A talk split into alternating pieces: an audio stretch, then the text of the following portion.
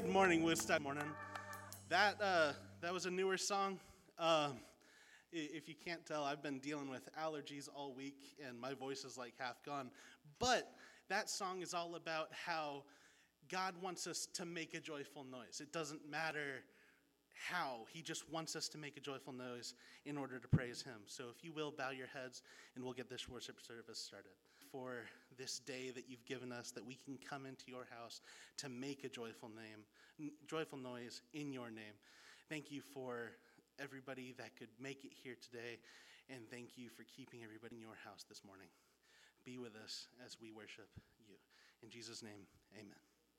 One, two, one, two, three, four.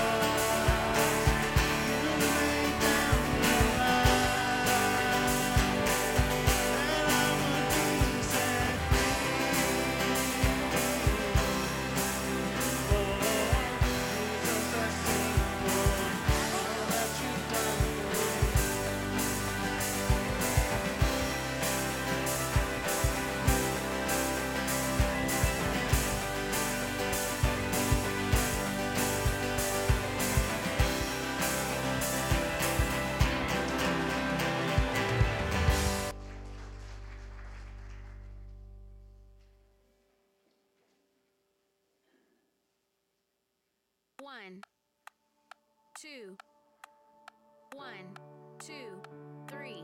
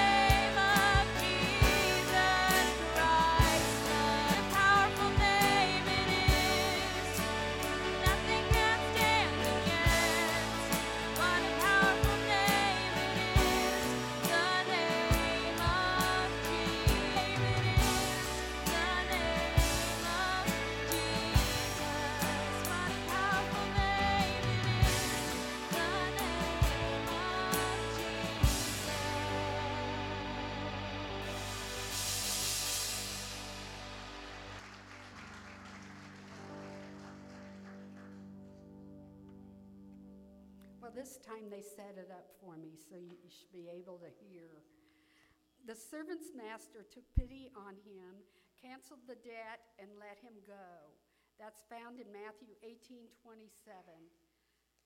Ever been told about, ever been told you're on your way to meet a friend for lunch only to have him or her call and cancel? Or maybe you've been the friend who has called and canceled your appointment. The world of technology makes it easier for us to cancel anyone or anything with one click of a button. Society has become increasingly more like what I read in Isaiah 5:20 when he told Jerusalem over 27 years ago, good and good evil, who put darkness for light and light for darkness, who put bitter for sweet and sweet for bitter. America has always been far from perfect, but to me it seems that it, it, sin has never been more public, more prevalent, and celebrated as it is today. Still, as Christians, I hear so many times like they're bent out of shape because cancel culture is nothing new for our God's people, acting as kind of naive on our part when we consider all the Bible that it teaches. Adam and Eve, for instance, were the first in line. They canceled God to believe a lie.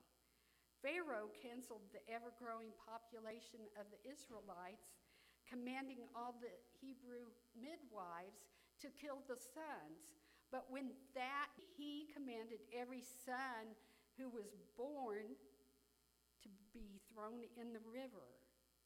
And then there's King Herod the Great, who sought to kill baby Jesus by having be put to death in all the Bethlehem and districts.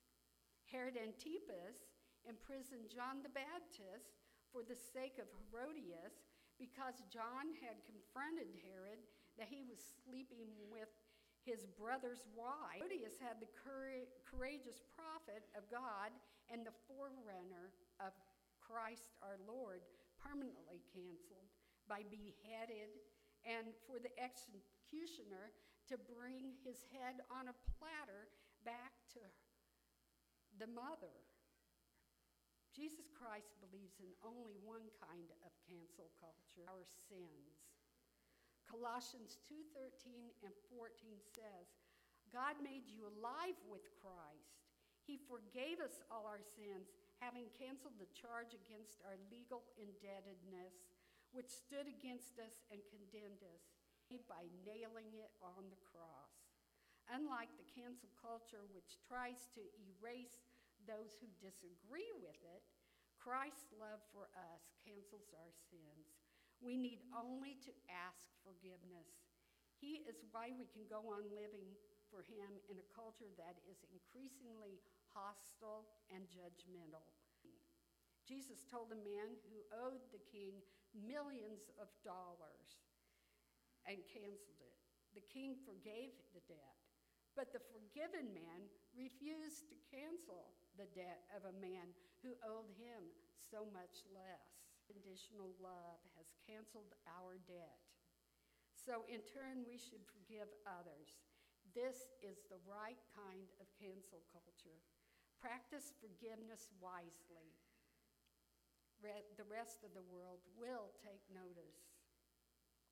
As we partake of the emblems this morning, may we become more aware that it's Jesus to cancel our sins. Perhaps no other words in Scripture pertain to Christians living, thriving, and teaching in a cancel culture than Peter. He repeatedly experienced cancel culture, abuse, exhorted first century saints who were about to face a fierce and fiery trial. Of Peter in 1 Peter 3:14 and 16.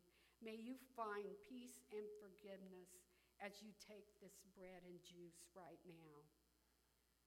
Father God, we ask that we do not fear threats hurled at us or be always be prepared to give an answer to everyone who asks you to give the reason for the hope that we have in you. We ask for guidance to do this with gentleness and respect. We keep a clear conscience so that when we are hurled those fiery darts of those who speak maliciously against our good behavior, I'm ashamed of their slander. In Christ we pray, who canceled our debt of sin as we ask forgiveness on the cross.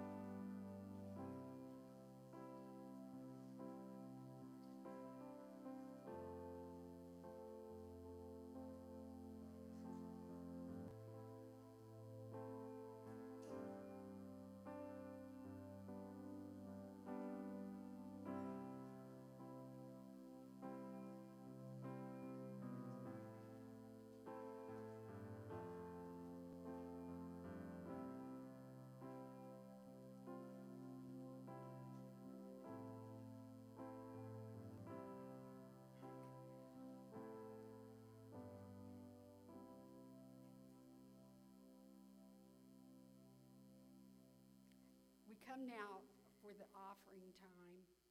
May we bow for a word of prayer. Offering today, Father, with humble hearts. We worship you and we give our whole selves to you. Please now take these tithes for your glory and your kingdom ministry as we serve others. May it be a blessing to you in many ways and glorify your name. In your Son's name, amen.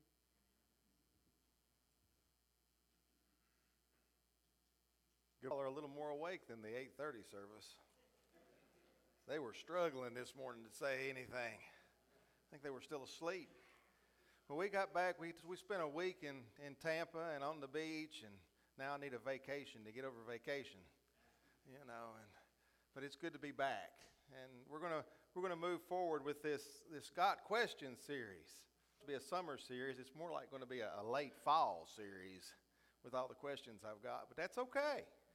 Are you all enjoying having your questions answered? Well, you all are challenging me. I know that. So we're going to continue on with the question today, which it's it's very simple. It's you know I don't know what's going on with this thing. Is God's word without error? And how do we answer that question? So I got to thinking about that this week, and you know while I was sitting on the beach relaxing and I, I never stop thinking about sermons. I don't know what it is, it's just kind of what I do. And, and I thought God's word to be true is a better way to ask that.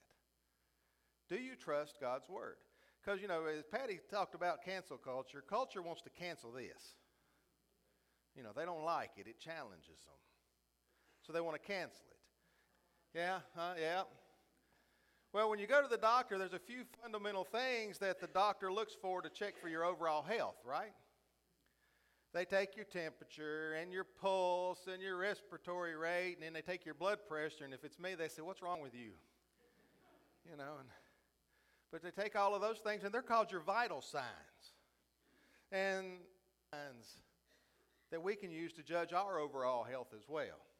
And I'm not going down that road and going through all those vital signs, but I'm going to tell you what the very first one should be to know whether you or the church as a whole is healthy or not of Scripture. How you view God's Word matters. This should really be a sermon we preach once a month. You know, and I told you that, that when we started this series, some of you, because of the, the nature of them, well, this is one of them, where you get to know a lot of, a lot of facts and a lot of scripture and a lot less preaching. Sounds like fun, doesn't it? Did y'all bring pillows? Huh? Back to Genesis 3. Adam and Eve knew the command of God do not eat from the tree of the knowledge of good and evil, or you will die. That's what God said. Now, right and wrong is defined by who? By God. And we're not in a position to make that call. We can't decide what is right and wrong. God does. On the revelation of God through His Word to teach us what is right and what is wrong. But Satan, one of his very first attacks, is on God's Word. And it is found in Genesis 3 1. Did God really say, You must not eat from any tree in the garden? Did you catch that? Did God really say? Did he? Yes, he did. He's trying to get them to doubt the truth of God's Word. And the world and Satan wants you to doubt God's Word. People in the church do. We doubt God's Word. And non believers, well, they just doubt it to begin with. They don't have any excuse. But you, as Christians, you're doubting God's Word? You see, when believers their actions and their life, because they doubt that it's true, because it doesn't line up with what they want to do. So they say, well, there's got to be an error there.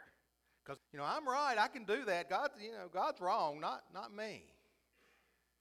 Or maybe they got a friend that's living a certain way, or a family member that's far from living up to God's way of living, and they're saying, well, God didn't dare condemn them for the way they live.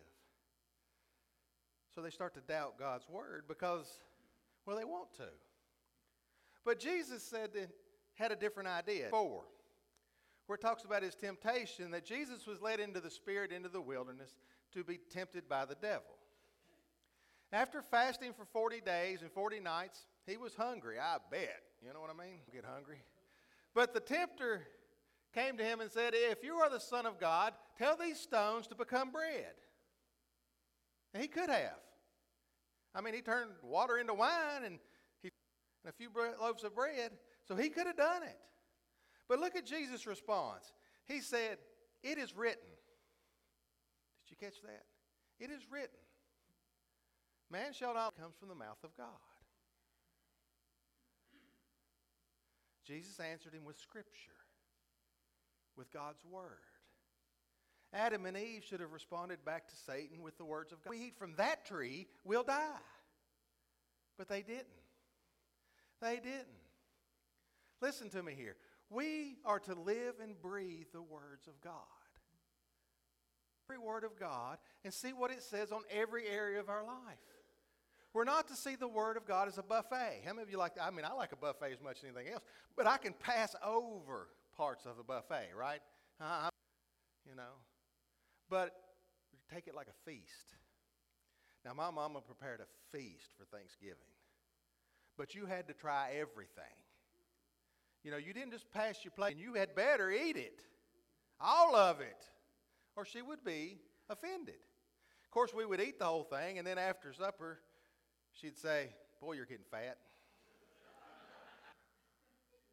but we're to feast on God's word, which means we, we, we take it all. Every bit of it, not just little bits and pieces, but all of it.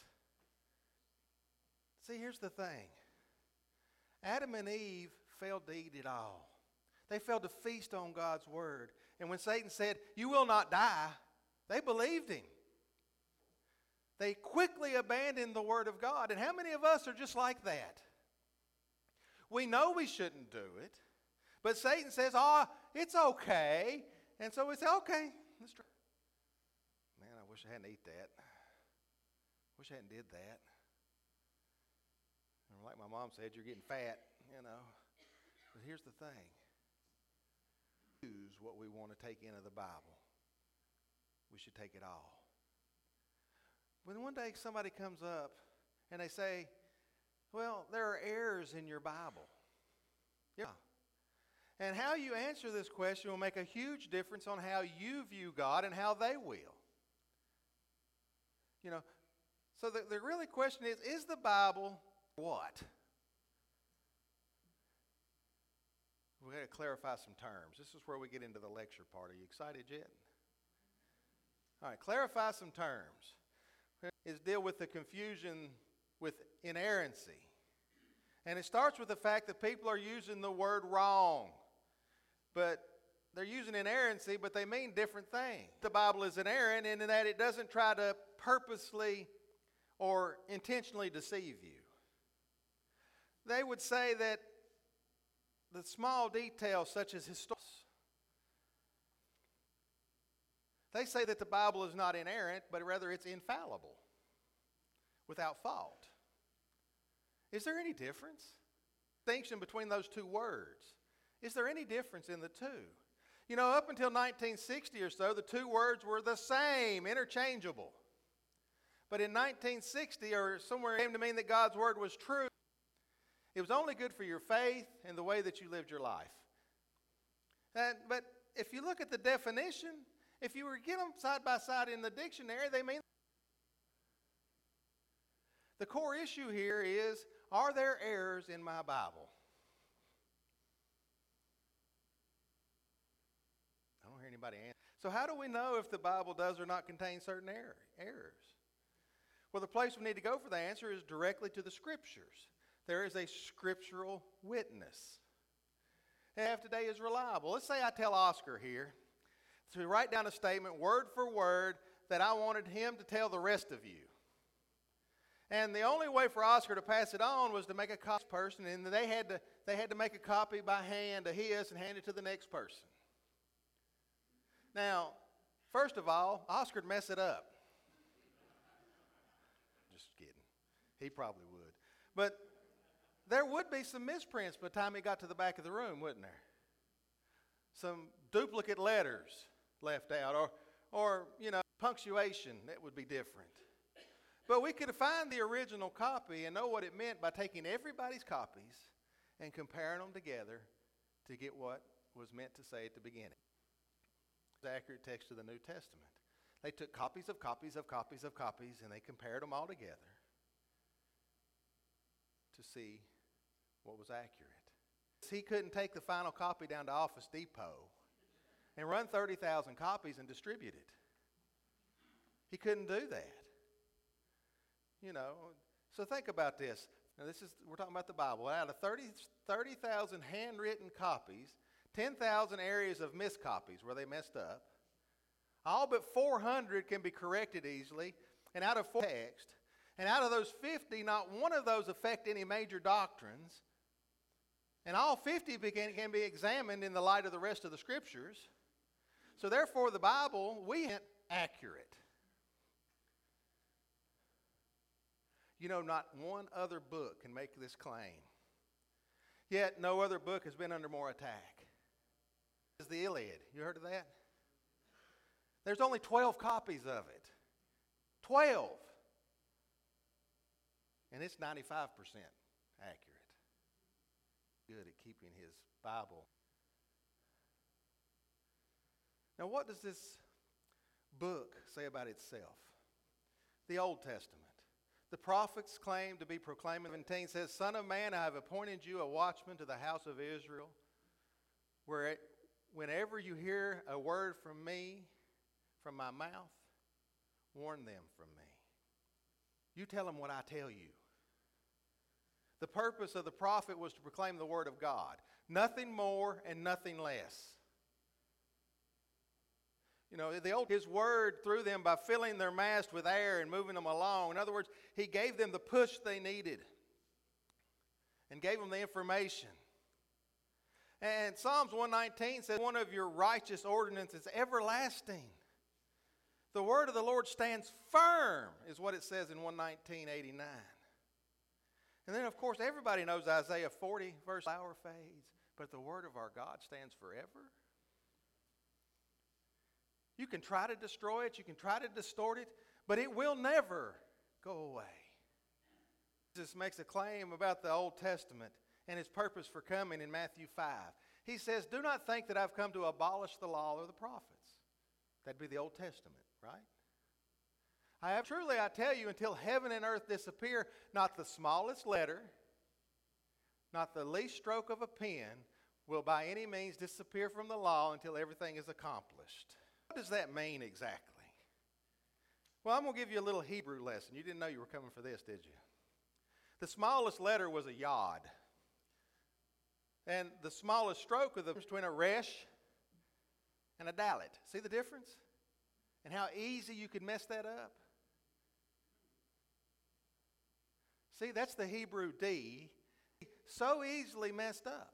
But God says, even that will not be changed. Do you believe God when He says that? So, are there any errors in our Bible? Well, let's keep going and before we answer that. You know, the word that Jesus says, neither one of these will pass away. Jesus. So that brings us to the New Testament, where Timothy says this. Well, Paul says this to Timothy, then useful for teaching, rebuking, correcting, and training in righteousness. Now, where do you find that in the New Testament? Primarily as a reference to Old Testament writings, isn't it? He says Scripture is useful. We should use the Old Testament to teach us how to live. But there are times when New Testament writers use the word Scripture. Look at, at 1 Timothy 5.18 says this. For Scripture says, Do not muzzle an ox while it is treading out the grain, and the worker deserves his wages. Where are the old and the new?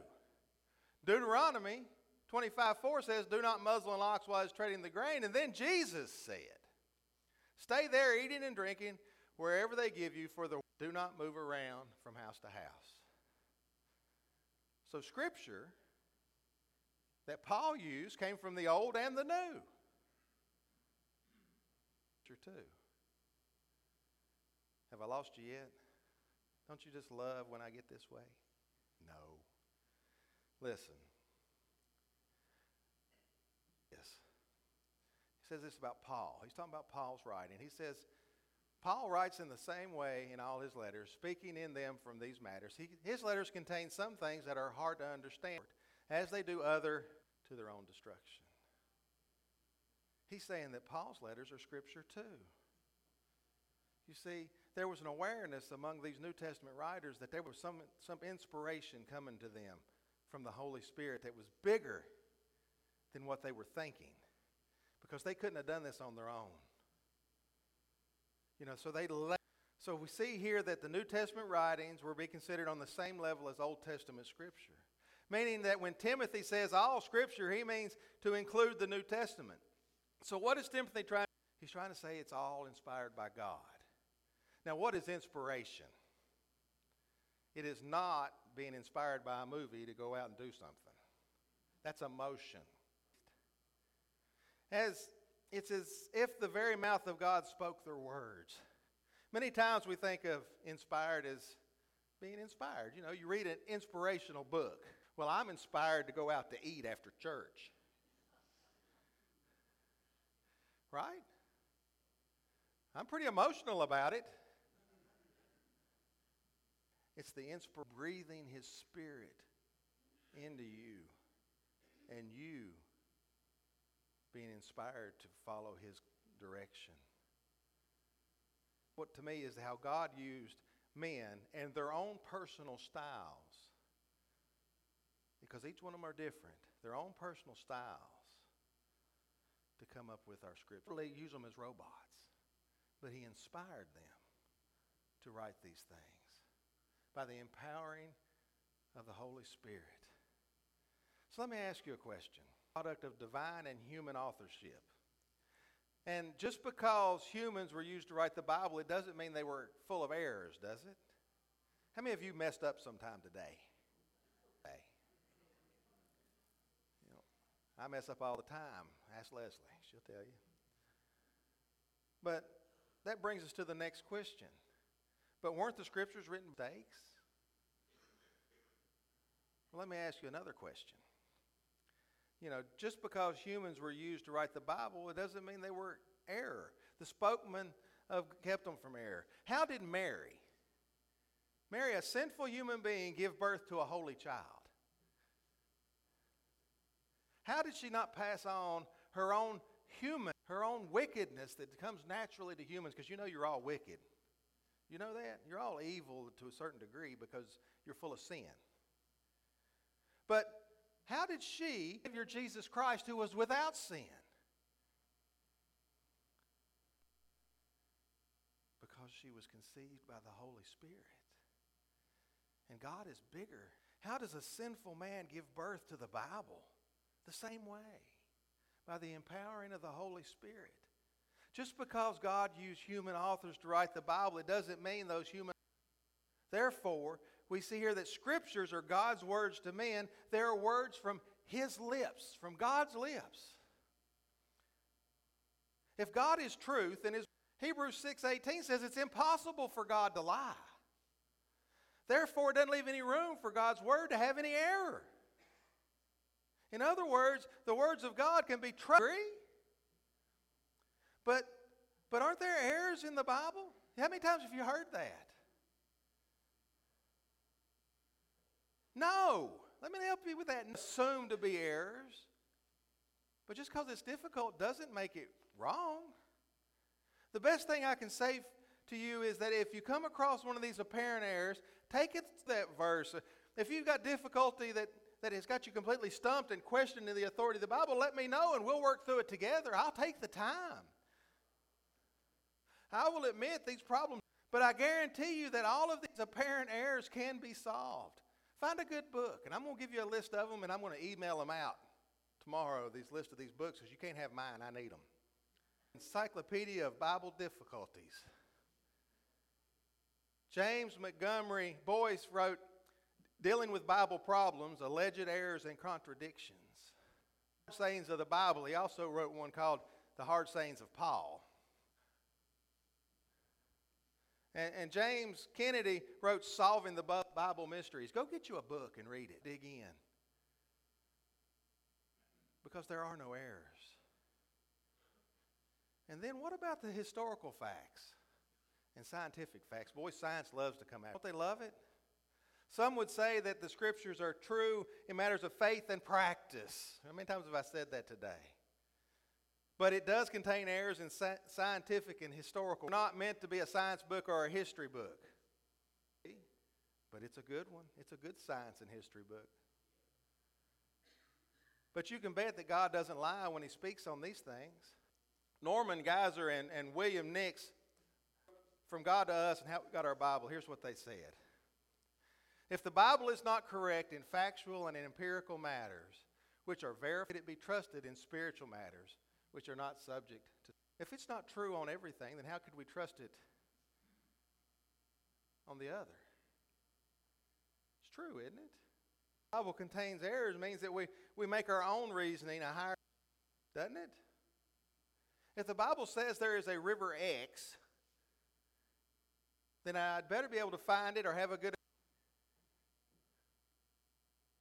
Says there's a river there means there was a river there. Rivers don't always stay around, do they? Have you ever been to Dodge City, Kansas? This doesn't have any water in it at all because somebody in Colorado built. So that river's not on the map anymore. But it was. Saying the Bible contains errors is, is means that we, we make our own reasoning a higher standard of truth than God's people would say that the Bible is inerrant only when it speaks in matters of faith and practice, only when, only when you're dealing with your faith. Well, I've got two questions. Where is the distinction in Scripture? Where, does it say that anywhere? No. And who are we to say what is exactly inspired and what is not inspired? Are we God? Well, we to play God when it comes to certain things, but are we? So who are we to question what God says in His Bible? As we saw earlier, God's Word claims to be entirely and completely true and without error. Therefore, a matter of faith and practice can't be done. When we do this, we set ourselves up to a standard that says when God's Word speaks truth and when God speaks error. I don't know about you, but I'm not going to stand by here. Hey, what do you think that's going to go over? Yeah. Be like me telling my dad, Dad, I don't back a patch right. See how well that works out for you. You know, saying the Bible contains error means that in Scripture. If God's Word was only partially inspired, then how can I know what parts are inspired and what's true? What's really true? If how do I know that historical event of the cross really happened? If we leave it open for the potential of errors in scriptures, we're bound to say that this potential for error can occur on passages that speak on matters of faith and practice. It's just opening a door to question it more and more. And eventually, you won't have any confidence in God's Word. That's a sad place to be. To say that scriptures are, are all God breathed gives it weight. It gives weight teaching for reproof, for correction, for training in righteousness. And why is it profitable for all these things? Because it's the very words of our Creator, our God. And since these authority, and how many of us like authority? No, we hate it. But God's Word is authority. The Word of God speaks into our life and it speaks to us as husbands, respect our husbands, to moms and dads on how to raise their roommates. We could go on and on and on, couldn't we? Plus, it's the only Word of God we have. The mouth of God is true and right. Now, I'm going to close with some scripture, 41 through 48, and I'm going to read it. And this is a guy who's absolutely in love with the Word of God. Just listen. Love, come to me, Lord. Your salvation, according to your taunts me, for I trust in your word. Never take your word of truth from my mouth, for I have put my hope in your laws. I will always obey. I will walk about in freedom, for I have sought out your precepts. For kings, it will not be put to shame, for I will delight in your commands because I love them. I reach out for your commands, which I love. Why does this guy let me let you on a little secret. He loves God's word because he's so in love with his God. He is so in, heaven. Excuse me. His word. It's like a love letter to him. He reads it and he sees it as telling him, not trying to t- be a joy kill, not somebody who's trying to, to keep you from living a, a fun life but from a Father in heaven who wants what's best for you. Isn't that the kind of God you want to serve? Isn't that the kind of God you want to love you? One that wants the best for you? One that wants a life without regrets. Boy, wouldn't we like to have that? You can't separate the two. Word or you don't. Because to love the Lord means to love His Word. And to love the Word means to love the Lord. Fall in love with the Word of God all over again today. Stop trying to make them match your own standard. And remember, it is God and God alone who can set the standard for your life. He's authority and teach His Word on how we're to behave, love, treat each other, and most importantly, serve our Lord and Savior Jesus Christ.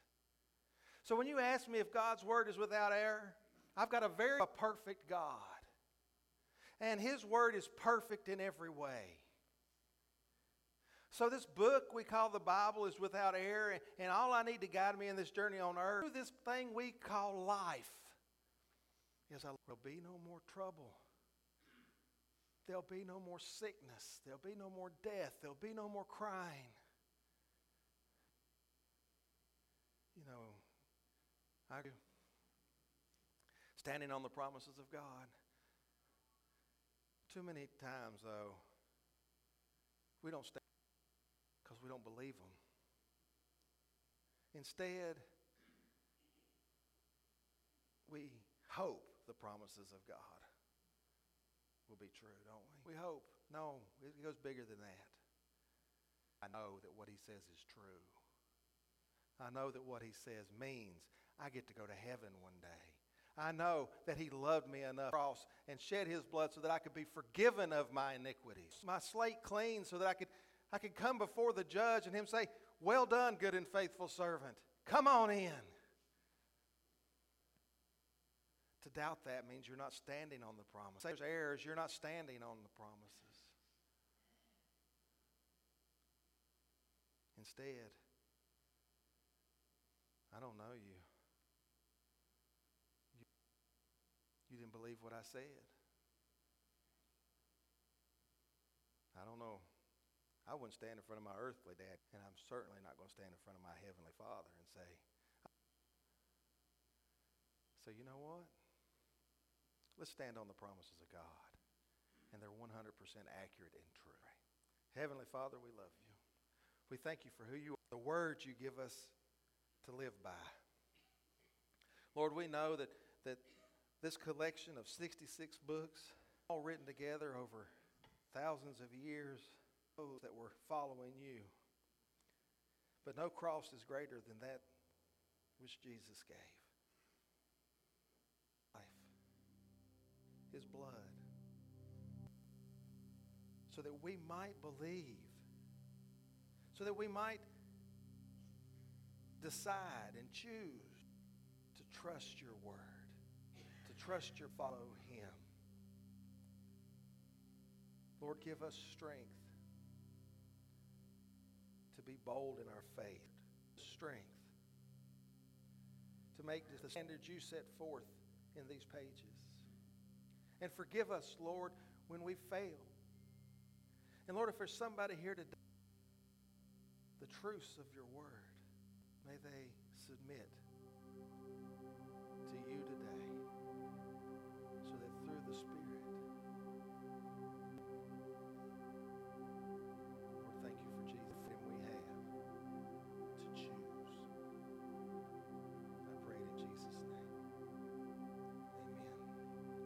ever do is to let go of ourself, than to let go of ourself. Because we hold on to the hurts in this world, the pleasures. We hold on to all these things because, because that's what we know. We know pain, we know suffering, we know, and to walk into the unknown and Savior and feel like, you know what? He's going to help me through these hard times. He's going to pick me up. I'm still going to have hard times, but He's going to be there with me. I have to to follow Him. Yet He gave His all. Simply dying, but suffering. Gruesome death on the cross. Was preceded by beatings and mocking and spitting and all these nasty things that have so much that He wanted to forgive you. See, Why do we question Him? If anybody else did that for you, you wouldn't question it, would you? We struggle. Question our Savior. But let me tell you, He knows that. That's the reason He's standing with His arms wide open to accept, show you how much He loves you. But you can't feel it until you accept it. You can't have it. It's a free gift. It cost Him everything. You can come forward today, confess Him as Lord. We'll baptize you right now. And then we'll go out and roll down the water slide together. Make a decision today. Eternity tomorrow. So if you've got a decision to make for Jesus, you can make it. But if, if you're there a long time, but you've got these doubts and you need to let it go, maybe you need to realize the truth of His Word, you can come up here and pray, and we'll pray with you. Just know that God here to help you understand. So whatever choice you've got to make, make it